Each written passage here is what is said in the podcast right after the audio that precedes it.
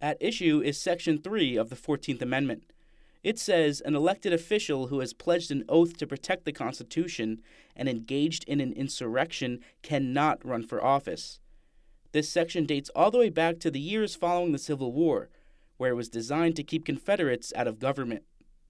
In December, a majority of Colorado's Supreme Court decided that Donald Trump violated the 14th Amendment because of his role in the January 6th insurrection, and therefore cannot appear on Colorado's primary ballot. Attorney Jonathan Mitchell represented Trump in the case. The Colorado Supreme Court's decision is wrong and should be reversed for numerous independent reasons. The first reason is that President Trump is not covered by Section 3 because the President is not an officer of the United States, as that term is used throughout the Constitution. Jason Murray, representing Colorado, told the justices that Donald Trump's lawyers are splitting hairs. My friend relies on a claimed difference between an office under and an officer of the United States. But this case does not come down to mere prepositions. The two phrases are two sides of the same coin, referring to any federal office or to anyone who holds one. A point of contention for the justices is whether a single state can remove a candidate for federal office. Justice Elena Kagan pressed Murray on Colorado's scope. I think that the question that you have to confront is why a single state should decide who gets to be president of the United States. I mean, that seems quite extraordinary, doesn't it?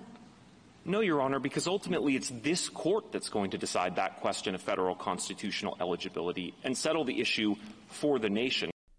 Justice Ketanji Brown Jackson then questions Trump's lawyer, Jonathan Mitchell, over what qualifies as an insurrection. All right, so why would this not be an insurrection? What is your argument that it's not? Your reply brief says that it wasn't because I think you say um, it did not involve an organized attempt to overthrow right. the government. So that's one of many reasons. But for an insurrection, there needs to be an organized, concerted effort to overthrow the government of the United States through violence. And this and so riot the point that is that a chaotic effort to overthrow the government is not an insurrection? No, we didn't concede that it's an effort to overthrow the government either, Justice Jackson. Right? None of these criteria were met. This was a riot. It was not an insurrection. The events were shameful, criminal, violent, all of those things, but it did not qualify as insurrection as that term is used in Section 3. From here, the Supreme Court has three options.